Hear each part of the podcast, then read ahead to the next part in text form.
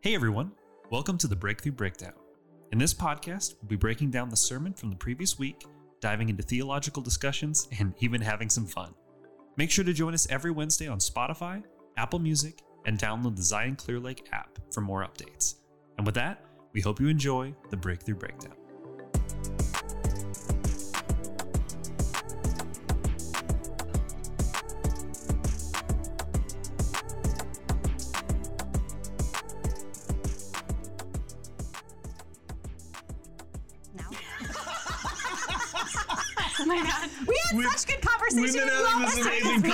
Conversation for like Sometimes I get minutes. nervous to hit the red button know. without until you guys knowing. I know. I No, know. I just say I just record. assume it's Consent to be recorded is a real thing. I- so well, okay. So there's one of my favorite podcasts. They don't tell people when they're recording; they just record.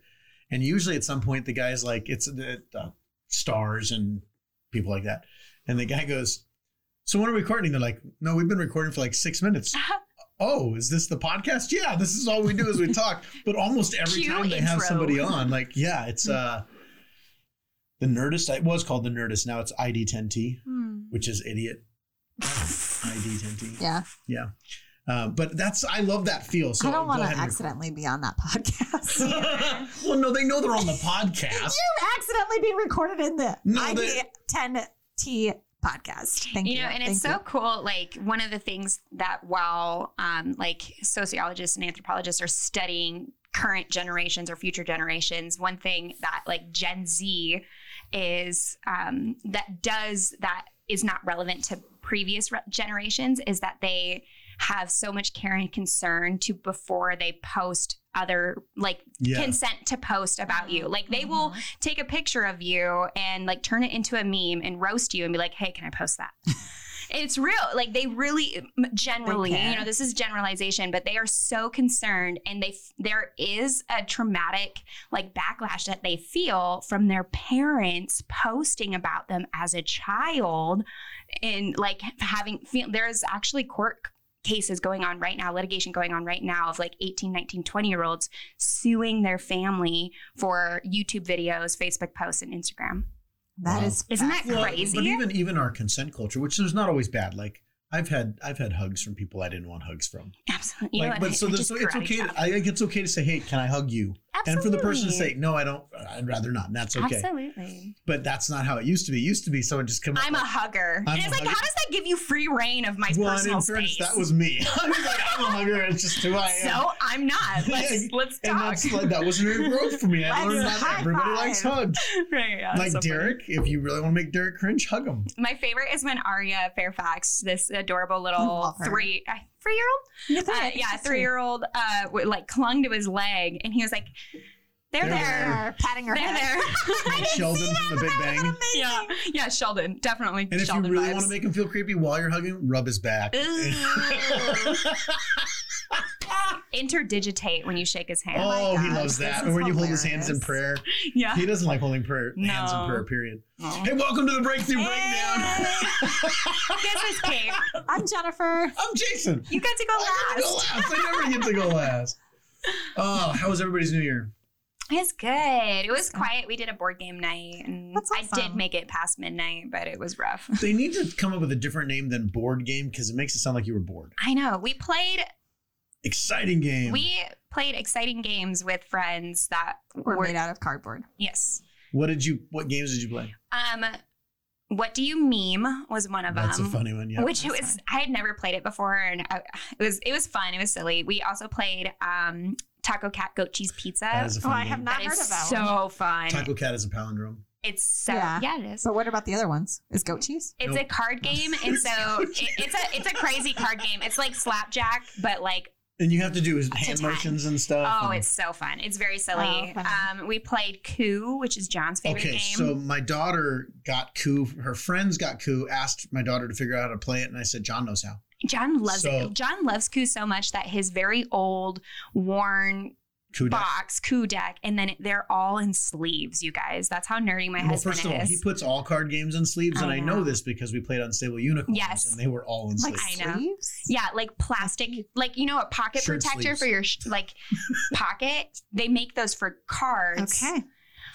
I love that. About I him. know. I bought Munchkins, the D and D package of Oh, Munchkins. that is so fun. We played that. That was well. I played that with a couple friends. My um, we were with um both Mike's sisters and his parents and their families, and so I don't. We haven't done a New Year's Eve with all of them in a long time, so that was really fun. But my nephew got a game called Qwixx. Oh, Oh, that is yeah. I've never played it. I've seen it though. Was really fun.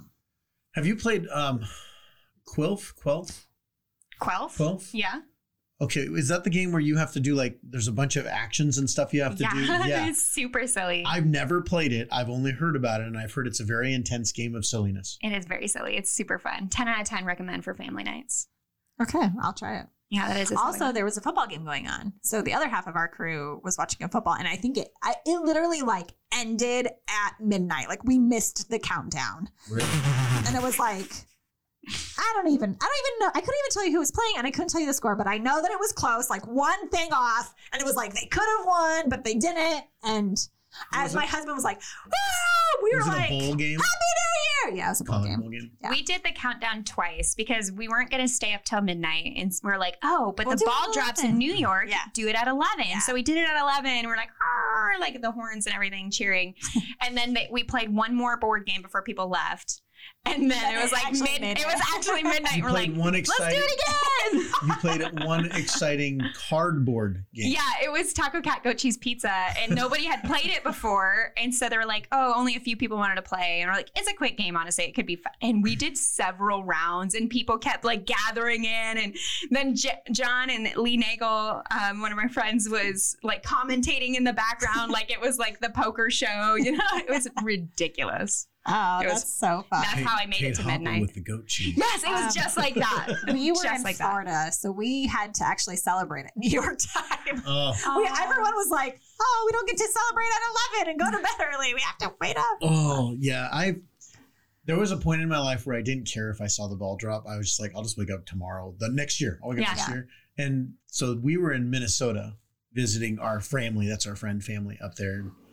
So we did that, and we were up till midnight. And I was shocked because normally I'm the guy who falls asleep. we played a game that was it was like most likely, and one of them was like most likely to fall asleep on the couch in a party. Oh, it was one. It was like the wedding game where it's you and your wife, and you sit back Oh, back in oh, the shoes. newlyweds. And who's the one that's most likely? That's and so both funny. of us raised our arm for me. 'Cause I've fallen asleep so many times at parties and other things. I'm just like, I, I don't have it. I mean, you gotta go. You gotta go. You I'm know? out. Conk out, man. Well, it is. Uh, it's good to be back. We took not a. We did a little hiatus because Yeah, we we did. had the office closed for the week. Uh, we had a special though that we released. I hope you enjoyed we did it. have a special, and now we're back on. And the lovely Kate Hopple, her husband preached. He sure John did. Hopple without an H Without an H. because I misspelled his Well, name. John- Hopple has an H. It's Just Hopple not has John. a name. Yeah. Yeah. Yeah. He John- spells Hopple without an H. No. Apple. It's Apple. the H is silent. yeah. it's, it's like Apple, ass- which it's an by the way, assassin it H. is a German term for apple orchard like owners. Apple is. Hopple is, yeah. It's it's uh, like Did an, this- he comes it's from a their long it's line their of- job. Yeah. Um, you know, some some last Some- names have somewhere. to do that. Yeah. From Miller, Germany. You know, Miller, one who likes to mill. hmm I yeah, I mean that's what That's Hopple is. It's like one who likes apples and owns them. one who mills about. yeah, yeah, it's funny. Uh, I just said this is totally random. So silent letters are like the assassins of the alphabet. That's funny. I like it when people say like, "Oh yeah, I spell Mark." You know, it's like, "What's your name?" It's like Mark with a C, and I was like, Cart. "Kark." That's like a bit I do, and people hate it, but I love it. My favorite is Amy's when you have one because there's like nine different ways to spell Honestly, Amy. any A M Y. A M I E E A M M I E A M. I mean, there's just I'm like, can I just call you Ames? I don't, I Yeah. don't know what to do right now. Yeah, I love it. So we are in our New Year's series on the solas, which the sola is Latin for alone. Mm-hmm. And I'm not going to go into the whole thing, but this week we talked about scripture alone and the importance of why the Bible is our ultimate authority. And we gave a little bit of a, a history lesson, which hopefully is fun on Sunday because I try not to make it boring. Uh, I liked but it. one, and that's the thing. It's like the Bible is a book of stories. Yeah. And yes, there is poetry, uh, there's wisdom literature, there's proverbs, there's some law stuff, but most of the Bible is story. And I think part of the problem now for our culture is we've not read the Bible as a story, we read it as sound bites. Yeah. So, you know, John 3:16, for God so loved the world. But do you know the context in which Jesus is writing that in the story of Nicodemus and all the things that are taking place in there? Um, when you think of the Bible as a story, how does understanding the Bible as a story, how does it encourage you, frustrate you? What what comes to mind when you think of the Bible as a story? Mm. Uh, one of the things that I feel like people say is like, this is a love letter written from God to you. And in some ways, that's true. But it's it is more the story of God and his people. And I just I I don't know. It allows me to connect with um who God is in a way that I can understand. Yeah. Well, because our lives are stories. Yeah. Um, psychology talks about that we only understand ourselves through story. We have no awareness of self apart from our story. If we were just information, we wouldn't know what to do with it. It's those information put into story form. That's cool. How about you? I remember as a child hearing like Bible stories, you know, often secondhand, or if I had visited a church at all, um, and thinking of it as like the same context of like reading The Night Before Christmas or Peter Rabbit, where it's like, what a lovely story of made up things, or you know what I mean? Where it was just like, it was definitely in that fairy tale realm. Um, but like, I appreciated even then as a child of like, it's such a wrong way of viewing scripture, obviously, but I appreciated even then that you can still see, you know, like what's the moral at the end of the children's story? Like, what's the moral? Like, what is it trying to tell you? So I, I definitely have always been able to comprehend scripture from a way of like, but what does this trying to tell you? Like, what's the greater picture? What's the greater The theme co- the theme, the mm-hmm. context of like what is happening between the lines or underneath or even above. And um, now, as a Christian, and and okay, all Scripture is God breathed or inspired Word of God, and it's useful for teaching. What does that mean then? How does that look in being able to see God's story? Of his people, of his love, of his influence in the world as through the eyes of the people that were influenced by him you know, and being able to see, okay, how does that help me know God? How is that a living word then? Yeah. So, Well, and if we think about the Bible through the lens of stories, and again, I think part of even how we do church or how we've done church in the modern era, stories are for children. And then once you get to, once you grow up, you don't you no longer have Bible stories. Now what you have are Bible verses. Mm-hmm. What's our and again, we even use that language. What's our verse for the day instead of the mm-hmm. story for the day? And I think what it creates in some people is, well, to see the Bible as a story is a childish thing. It's an immature thing. When in reality, our verses, every verse we have is usually within the context of a story. Even the letters of Paul right. Mm-hmm. come with the story. And while we mm-hmm. don't know the story that's going on, the letter was getting because there was written because there was a story taking place. Right. And there wasn't always like verses and numbers and chapters and things like that. There And it- was it's so it's so useful in our day, but I think it gets misused, you know, understanding that, you know, older texts were written in movements, that there's a greater context, that Yeah. this was actually all together as one piece of Thought. scripture, as mm-hmm. one thought, is a continuing thought. Thought for thought. Yeah. Right. One, and, and this is the part for me where I, once I understood, and I, again, I knew it from a intellectual standpoint that the Bible was filled with stories and that the Bible was God's story. I've heard that his story, history, right? Yeah. oh yeah. But it wasn't until I understood why did God choose to communicate through story Sure.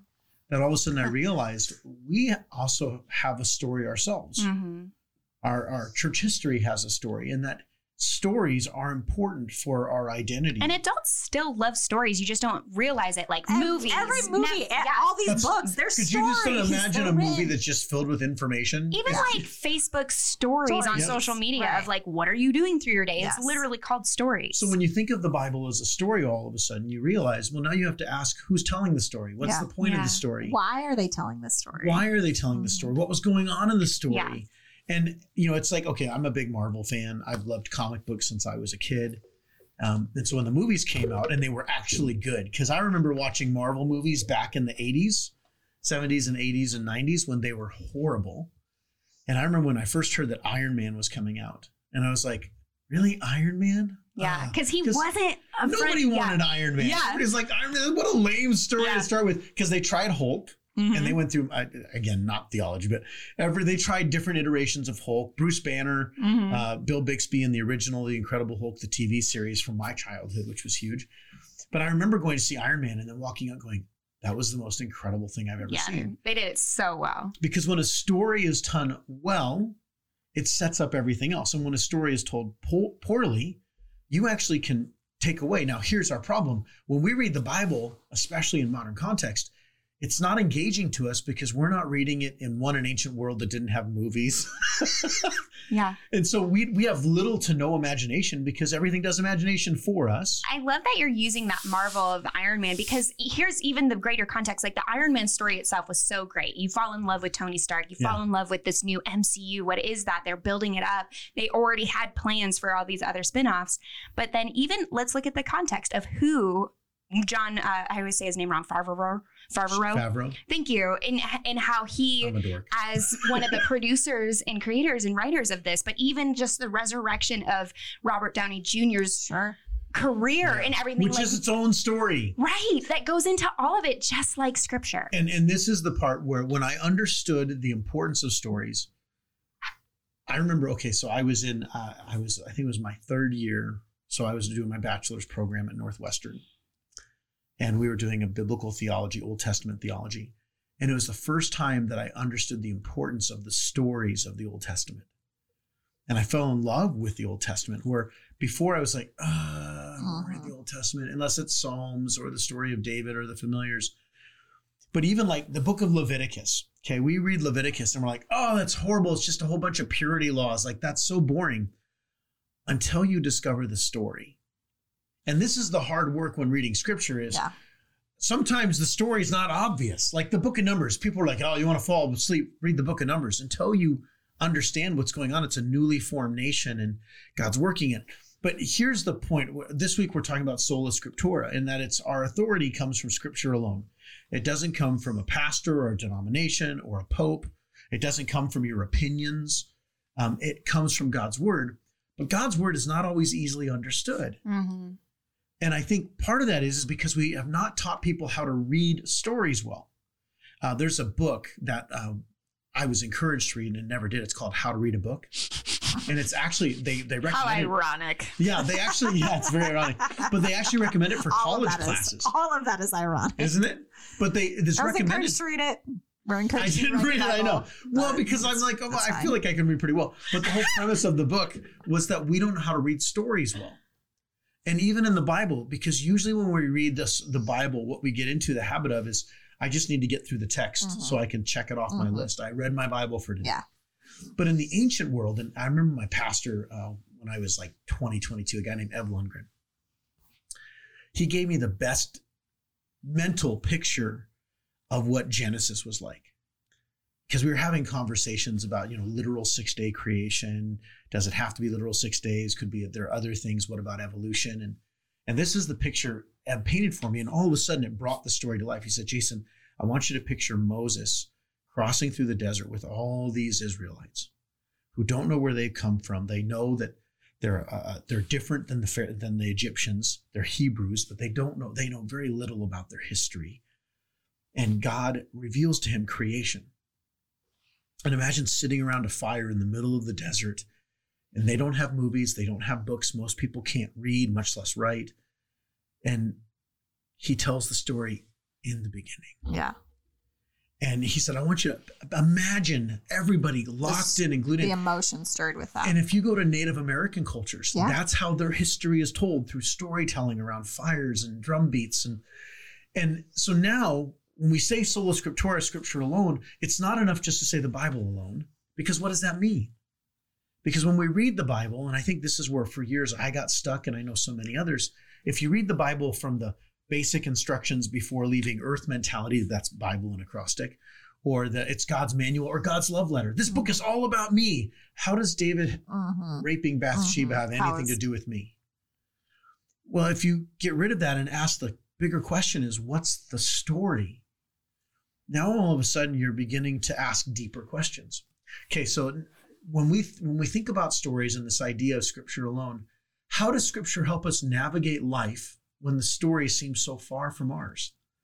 Because we're not roaming Israelites roaming through the desert trying to find the promised land. We're not Yeah. a first century church that's dealing with a scandal where half of our family hates us because we love this Jesus guy. Well, Well, yeah. Well, I, I do think the story of God is helpful because God's unchanging. That's part of his nature. Yeah.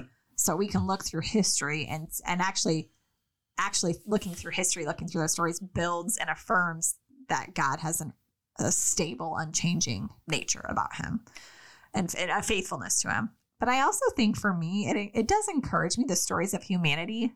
Like even though the situations and circumstances surrounding humanity are so different, human hearts yes. really are not different. I love the way that Derek said it in to yes, and build on top of that, Derek said it in the Good sermon read through. Good improv. Thanks.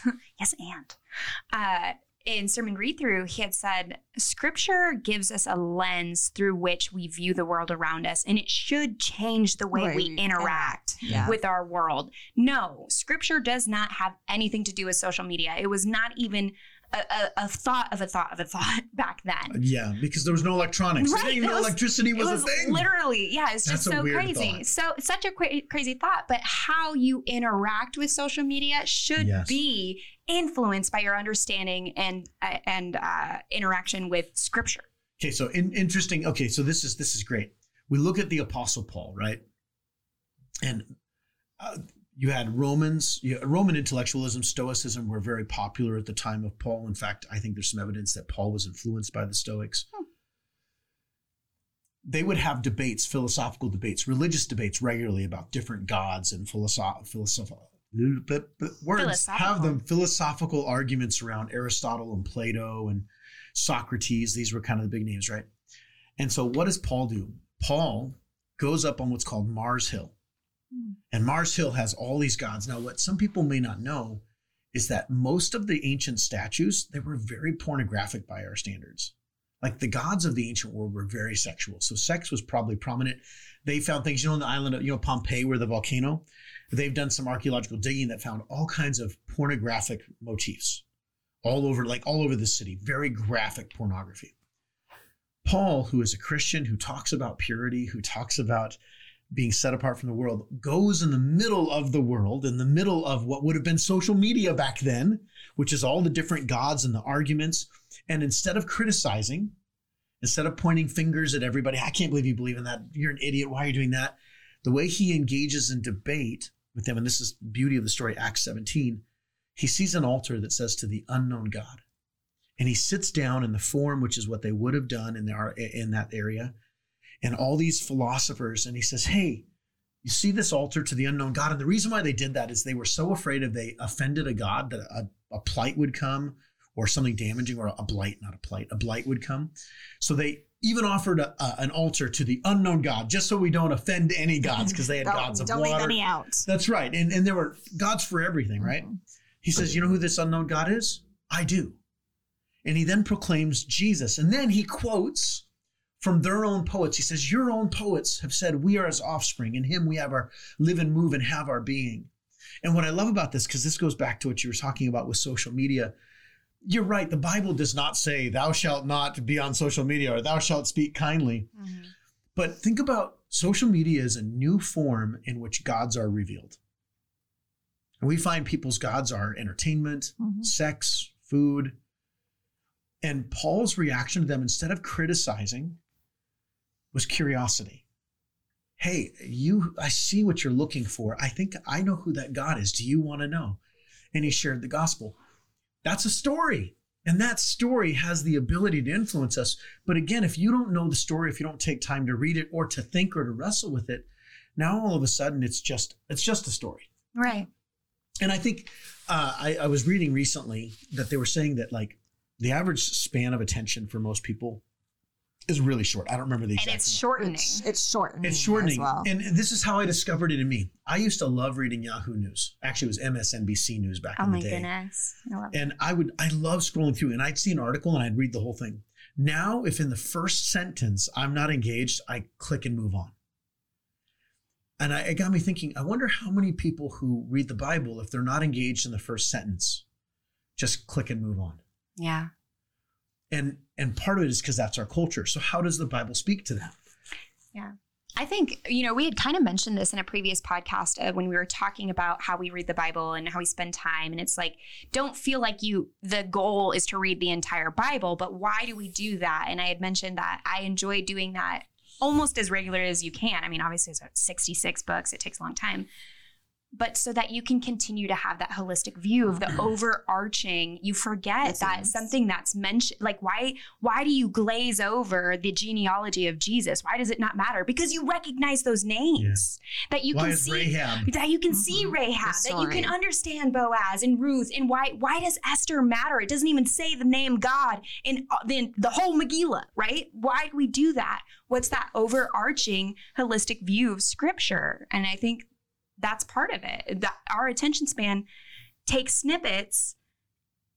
And they can mean something, but without the greater whole, that completeness, that maturity. Oops, my bad. I can hear it echo on there. I bumped a thing. I bumped a thing. But that's that completeness, that wholeness that you're talking about in your message of like, it doesn't mean that we are finished. You know, we know that from John's message, that author, perfecter, finisher of our faith, that he continues that good work in us. It doesn't mean complete, it means mature, a greater Yeah. understanding. telos. Yeah. Well, and, and then we think about it another way, which is okay, so Mark Zuckerberg, he renamed Facebook to Meta. Oh, yeah. Mm. And meta means overarching, big picture. And that's actually a theological term. It's actually not just theolo- theology, it's used in other areas, but we talk about the meta narrative of mm-hmm. scripture. What's the big picture?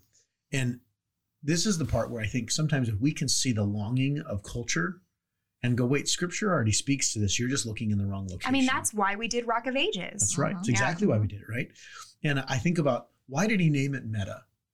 Well, he's talking about virtual reality because he thinks we're going to find a world within a world. And if this world that he's trying to envision, VR, is going to be bigger and more expansive and more accessible than any other world we've had so far. And yet I'm like, but you realize it's a false world. There's no Mhm. actual touch. It's, it's a Yeah. There's no actual, like, yes, you can have relationships. We've already proven you can have relationships over digital. I know so many people who got married because they met each other in eHarmony first. So that's a possibility. But does it really, does, does being in the metaverse, as he looks at it, is that the goal? Right. And when we look at the Bible, the Bible is not meant to be an escapism. In fact, with the Bible, because that's what that's what the metaverse is. It's an escape from reality. Right. That's the promise of it is Yeah. your life can suck out here out in the But world, in but you can go in here. Mhm. Yeah. Ready Player One Yeah. was a perfect example of that. And yet the Bible does the opposite. The Bible says, I want you to see the meta narrative of God because you need to be in the world. Yeah. And and this is where, okay, so we talked about Luther. Luther's challenge to the Pope and, and what started this whole Reformation, which if you listened on Sunday, you'll understand what I'm talking about. But the Reformation started because Luther had a curiosity around Scripture. He didn't just believe things because they were supposed to believe them or because the Pope said them. He wanted to read God's Word, and he read God's Word through the lens of curiosity, Right. not through the lens of answers. Right. You can appreciate what your pastor says or what the Pope says, and you can and use that to help you deepen your understanding. But Luther had a curiosity. What what does God say? And and then our who cares what Jason has to say? Right. If it and this is the Bereans in Acts, Paul says, be like the Bereans who test and approve everything.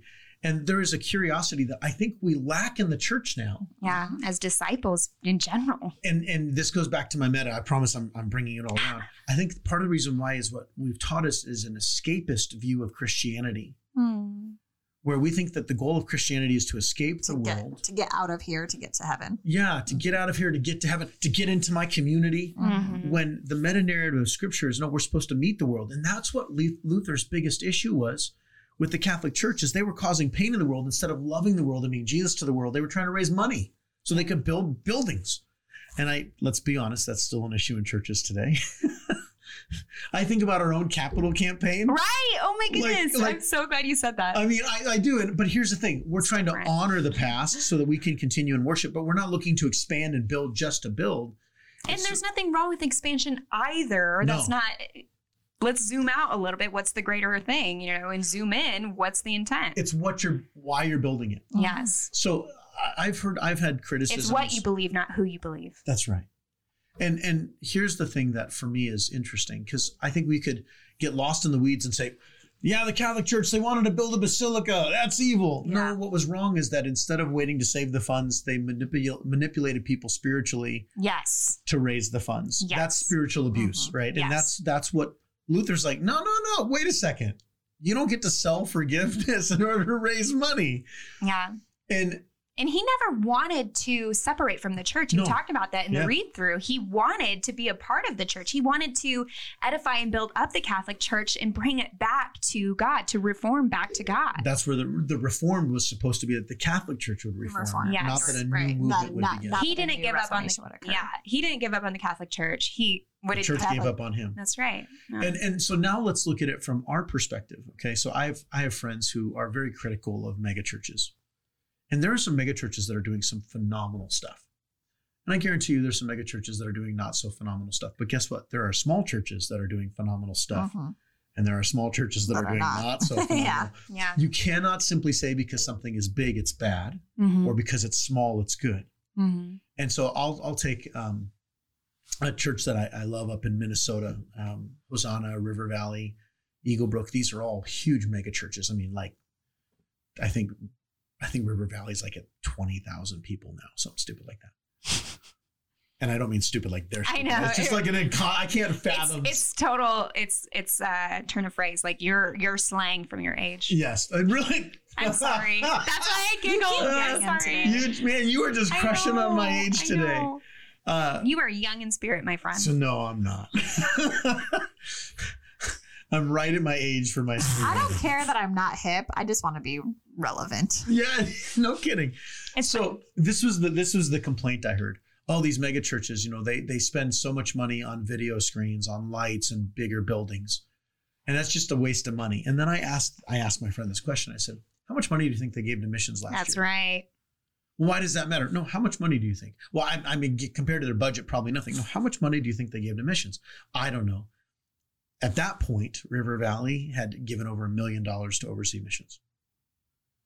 And I said, now the reason why they do that is, yeah, I'm not saying that we have to have the bigger lights or the bigger show or the bigger building, but they're understanding their audience and that's bringing people in and they're using that money to do bigger things. You may get rid of those things, but your 25 member church, how many, how much money are you able to give to missions? Well, in, in comparison, I'm like, no, no, that's see what we're missing is the heart. And now, if that's all you're trying to do, like right now, the big thing in the media was Christmas Eve is that big Baptist church, I think in Texas. Yes, I was just gonna talk the drum about cage that. that, was. It was the I didn't think about um it was the drummer boy and they were flying from suspended from the ceiling with these drummers for Christmas. and a drum cage that and it, it was crazy and and there's so much criticism criticism outside of the church for this of like wow that's what the church does and The it wasn't the church was outside Okay. Yeah. in some inside too but it was mainly outside the church and, and there was a lot of criticism about like but when they broke it down it wasn't a church service it was not for their christmas eve service Mm. it was a, a separate event that they were throwing for their community and you that brought in tickets. over 80,000 people Mhm. total to do this and then there was there was a really great content creator cuz I had I followed some of this cuz I was like man this is kind of crazy and there was a great content creator that put out all the information of how this church used that it's self-funded it was self-funded so it just kept you know as long as money comes in and we pay for it out of what we raised from it and it was like all that they had done for the community all that they had Yeah. done for their schools all that they had done for um, like the people in their area what they had done for the local church what they had done for the nation church what they had done for like just like we were talking about there it's like can you say the same you who critique them can you say the same And now this goes back. Now again, this we're not just talking to talk. This is what Luther's complaint was. Yeah. Luther didn't actually complain about a building. no His complaint was never, why are you building St. Peter's Basilica? There were all kinds of other monuments that were built. His issue was how they were doing it Mhm. And the harm it was causing. And he's like, no, let's go to scripture. Our primary job is not to build building, it's to love and shepherd people. Well, and you mentioned too and read through that the whole point where he uh, took um, solus scriptura, where he was building the foundation that scripture is is the um, it's scripture alone, Not scripture not only. not scripture only, but scripture alone that is the authority in our life because that then also connects to you know, solus Christ, you know, Christus, Is Christ- Christos or Solus- Christus. I mean, Christus. Jesus, al- in Jesus alone, Christ alone, right? And you know, other things from there Sola fide, that he had he had to gratia, he had to articulate that no this is the uh, when it comes to what we believe and how we shape our world this is where we come back to that it's not a man it's not not a man, Jesus, but it's not a different man. It's not the church leader. What are you thinking?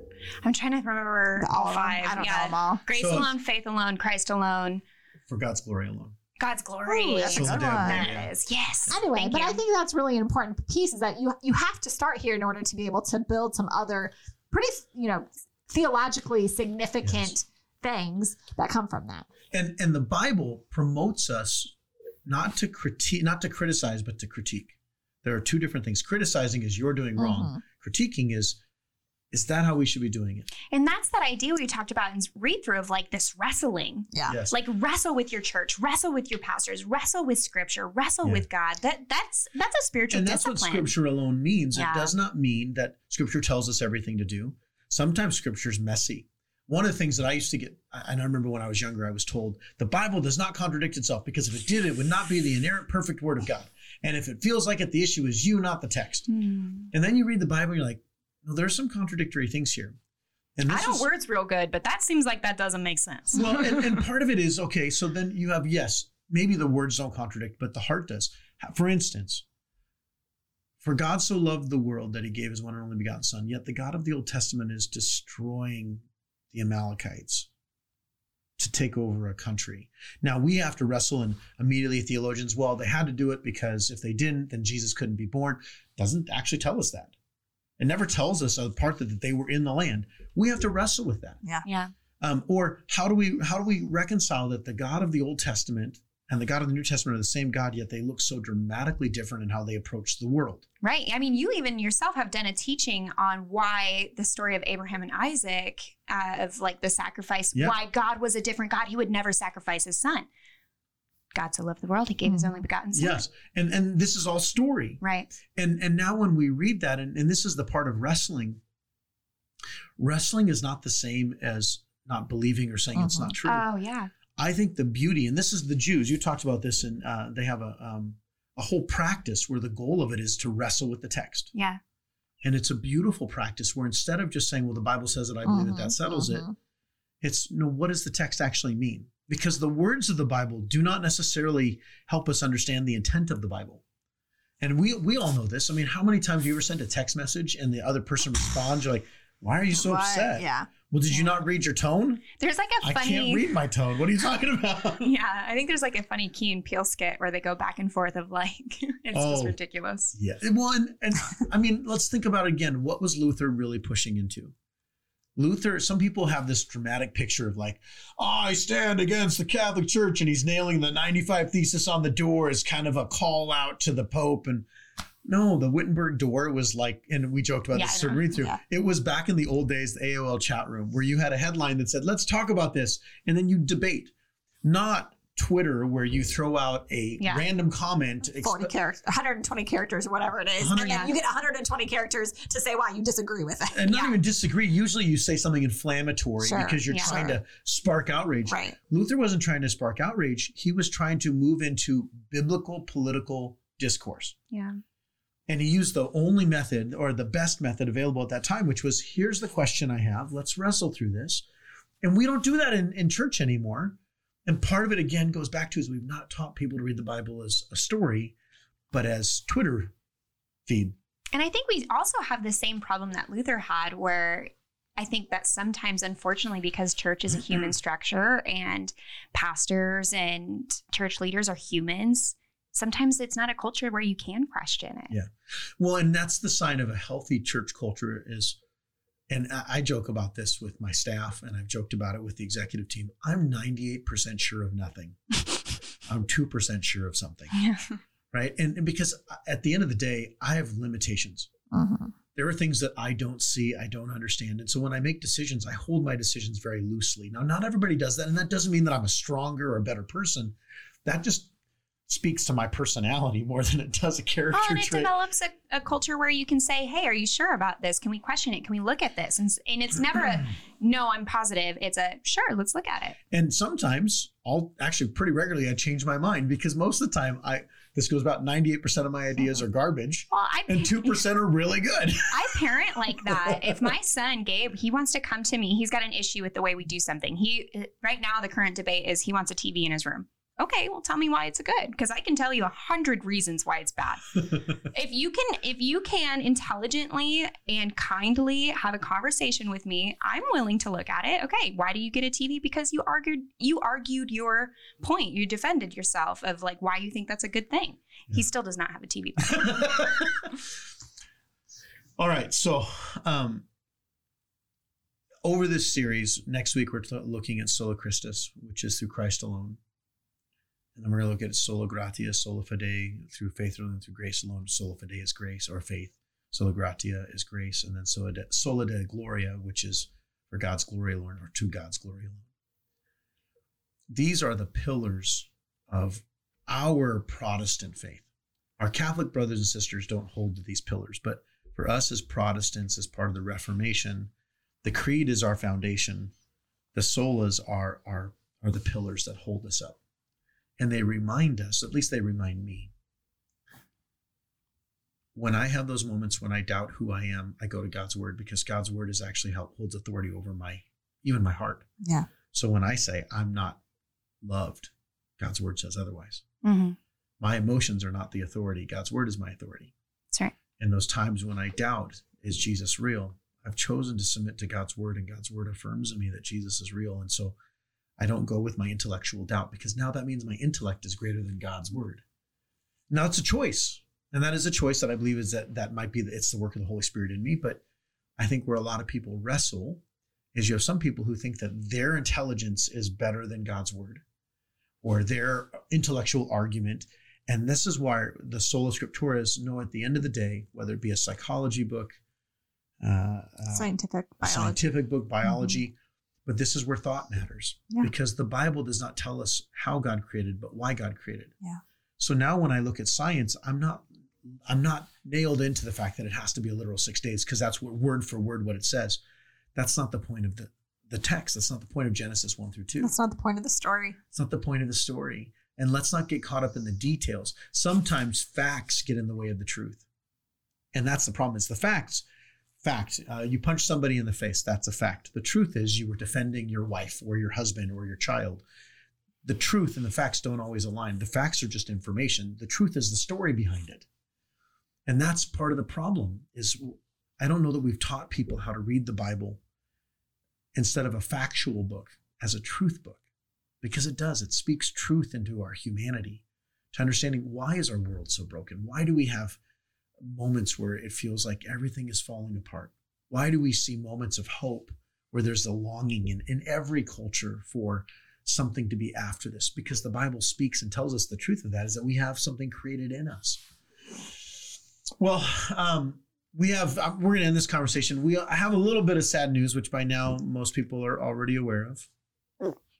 Um, Kate Hopple, our children's director, has put in her resignation.